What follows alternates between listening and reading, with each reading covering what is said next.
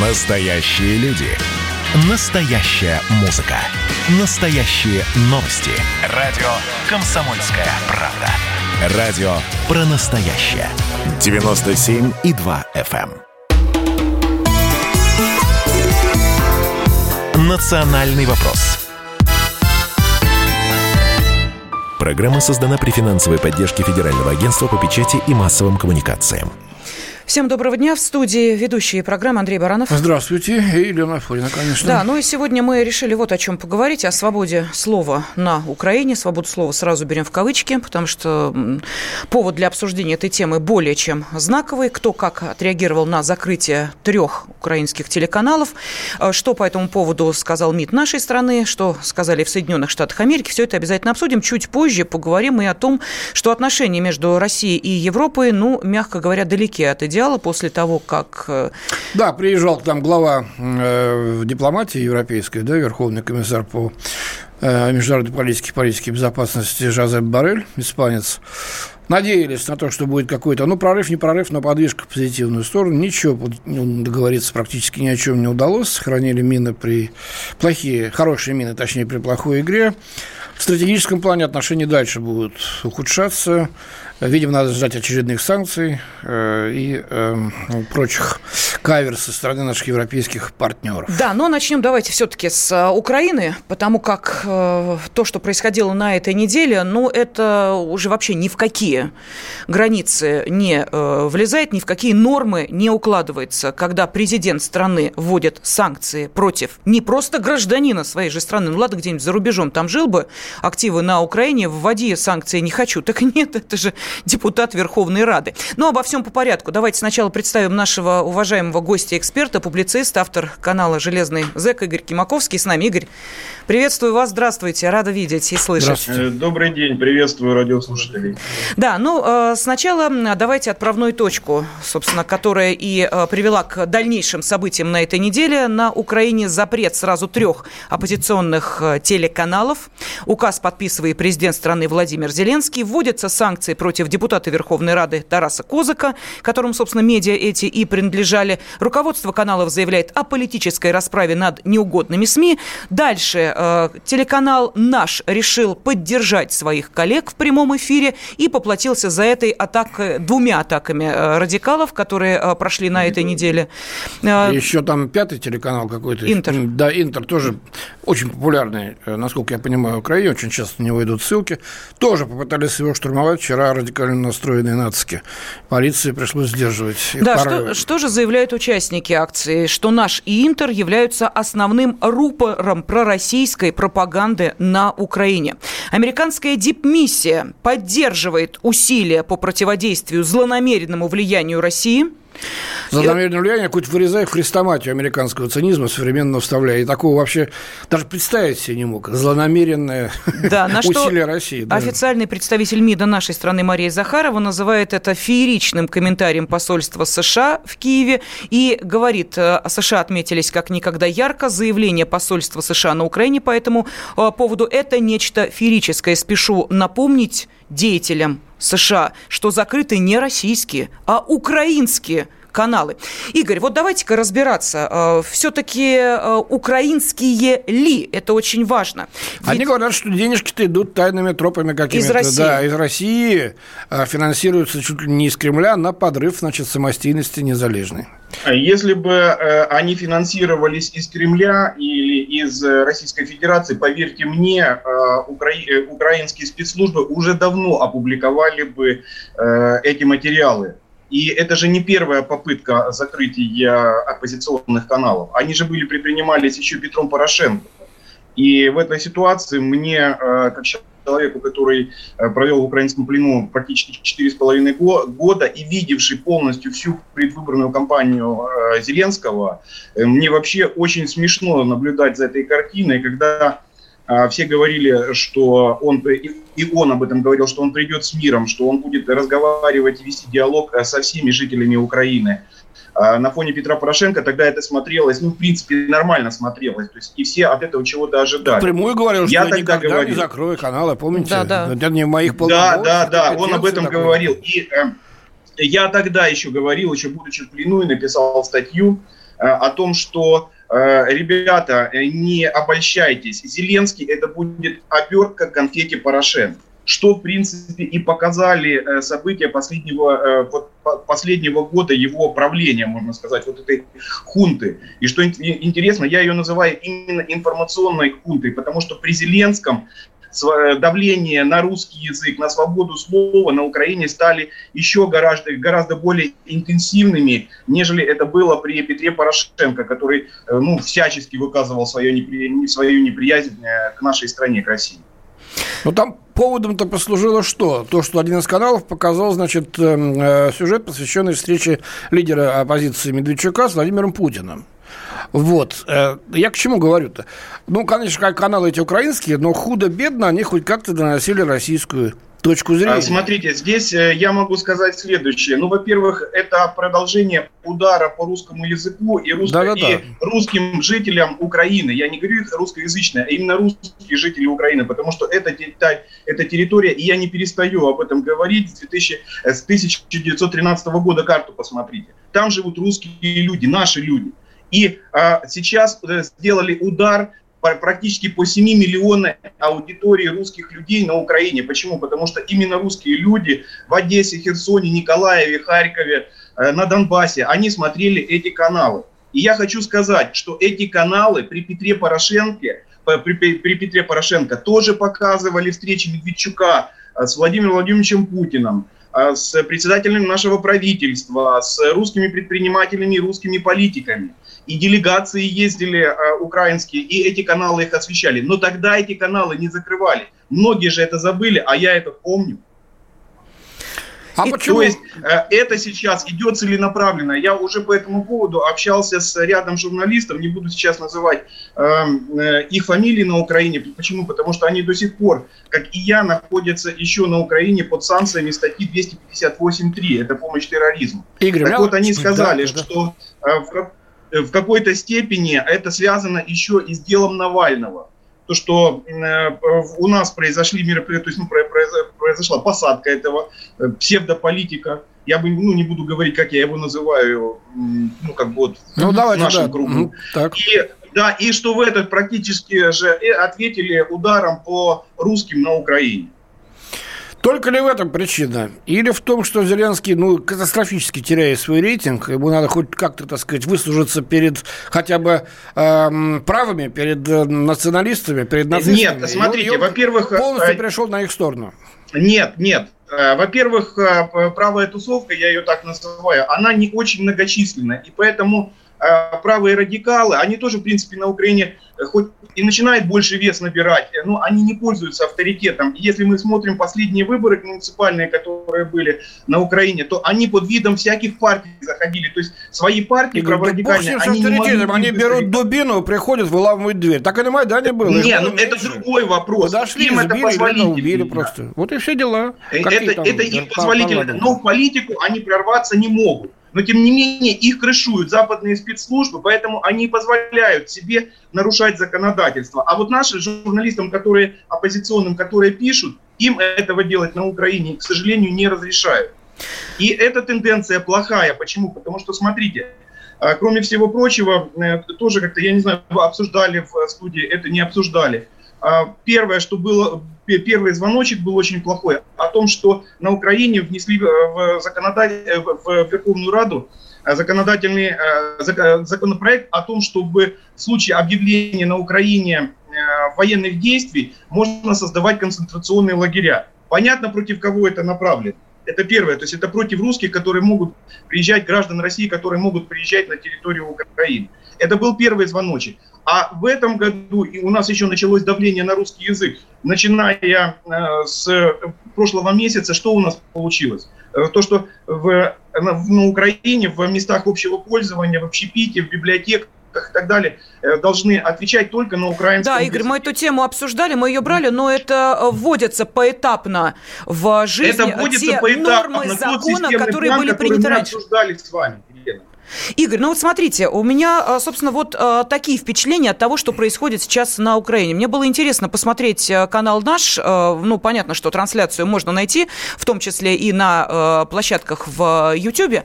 И вы знаете, вот меня, как человека, который, ну, занимается радиожурналистикой, удивило следующее. Я понимаю нормы языковые и прочее-прочее, когда ведущая на чистом украинском языке отвечает людям, которые общаются с ней на русском, телеканал «Наш», поддерживают русскую повестку, поддерживают а, то, что говорят, поддерживают оппозиционные каналы, поддерживают на русском языке, а ведущая обязана, понимая русский язык, общаться на украинском. И эксперты у нее на русском языке говорят, она все равно говорит на украинском. Но вы знаете, вот правда, разрыв шаблонов какой-то идет. Ну, поговори с людьми на русском. Нельзя. Нет, нельзя. Она, Елена, она, она не может говорить, потому что э, канал закроют. Угу. Э, вот эти вот структуры, которые от СНГО отвечают за информационную безопасность. Так их и так закрывают. У них контент должен выходить на украинском языке. То есть вот это... в чем проблема. А естественно, я вам больше того скажу, что практически вся Верховная Рада Украины, а тем более весь офис президента практически, они все думают на русском языке. Вы посмотрите, когда они дают интервью, у них прям в глазах видно, что они переводят. Игорь, так что говорить-то, когда показывали кадры штурма на нациками, националистами угу. каналов, наших ведущих с ними говорили на украинском, а они там на чистом русском матом их, так На чистом русском языке разговаривают. Почему?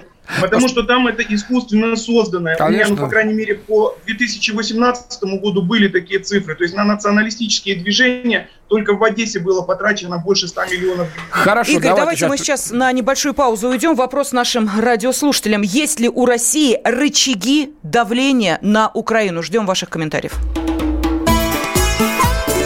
Национальный вопрос. Настоящие люди. Настоящая музыка. Настоящие новости. Радио «Комсомольская правда». Радио про настоящее.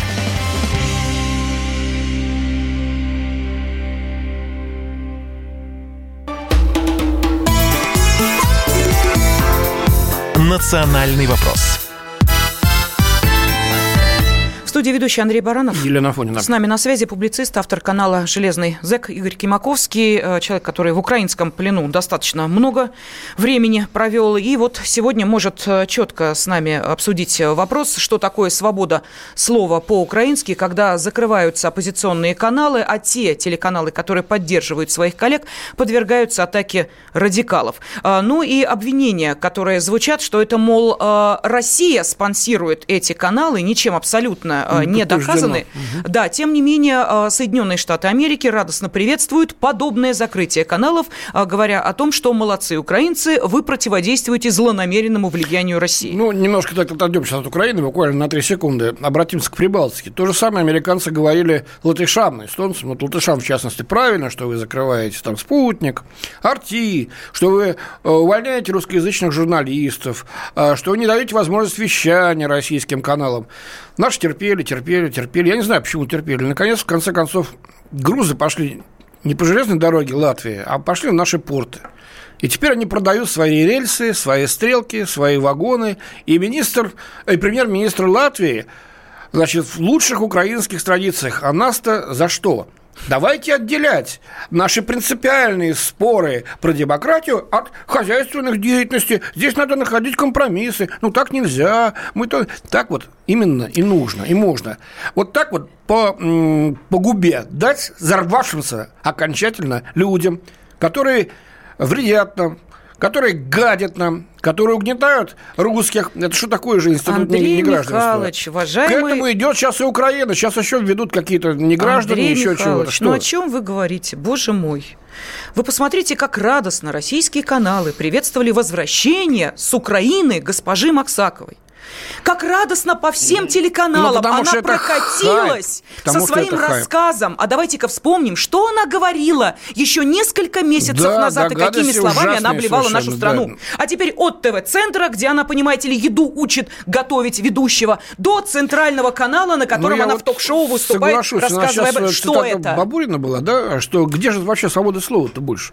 Вчера вон это самое э, вынесли предупреждение и штраф флешмобу, э, флешмобу в защиту Путина, который был в Екатеринбурге. Путин наш президент.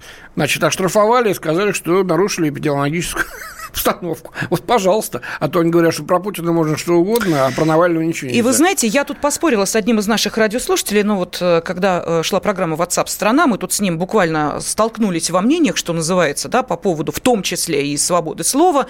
И, э, в частности, эм, я достаточно жестко прошлась по словам Навального в суде, который начал издеваться над ветераном, на что мне молодой человек, ну, видимо, молодой человек, ну, или не, очень молодой человек, прислал тут же, а, мол, типа, а я не буду вас слушать, потому что вы не осуждаете действия полицейского, который пнул женщину а, ногой в живот. Я просто хочу напомнить, что этот полицейский приходил, извините меня, там, а, цветочки дарил, все руководство сказало, что будет человек наказан, служебная проверка Она будет проведена. признала, да, потом к ней пришли э, либералы, сказали, ты что делаешь-то? Ой, я зря признала. А вот, теперь, э... да, я объясню, почему такая эмоциональность реальность. А вот буквально на днях я пообщалась с молодым человеком, лично общалась, а, которого забили ногами на Пушкинской площади. Да. У парня выбиты все зубы. Помните тот, который залез на фонарь и развернул плакат против Навального?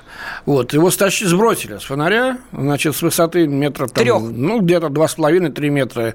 Били ногами. А Максим было, Леонардович Шевченко в эфире одного очень известного э, радиоканала заявил, что этого парня нужно к уголовной ответственности привлечь за то, что он фонарь испортил. Хотя испортил не он, это было тоже видно на митинге, а тот, кто его Вот стаскивал. вам, пожалуйста, ну свобода ну, слова. Вот вам, пожалуйста. Тогда у нас возникает вопрос. Скажите, пожалуйста, где этой свободы больше?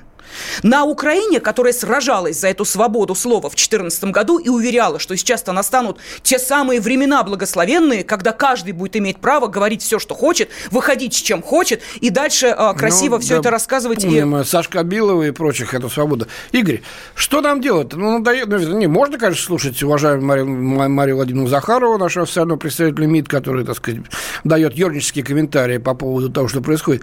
Какие-то рычаги-то, наконец, есть дать, дать по рукам дать по губам за все то, что там делается. Вот вы что предложили бы? А, ну, первый, первый момент, э, на который я хотел бы обратить внимание, Максакову я слушал, ну, я вот слушал а, ваш диалог, Максакову я там слушал, вы не представляете, как она грязью поливала нашу родину. Мы представляем, Вам, мы это видели, Игорь. 24 часа в сутки на Украине. Второй момент, эм, там по э, делу Навального я стал свидетелем именно в Санкт-Петербурге всех этих выступлений и знаю всю историю вот этой женщины, прям всю подноготную, как она себя вела в больнице, как она врачей шантажировала, как она то прибегала в больницу, то убегала из больницы, и потом как она исчезла, когда должны были к ней прийти врачи. Я это знаю. Но мы вернемся к Украине.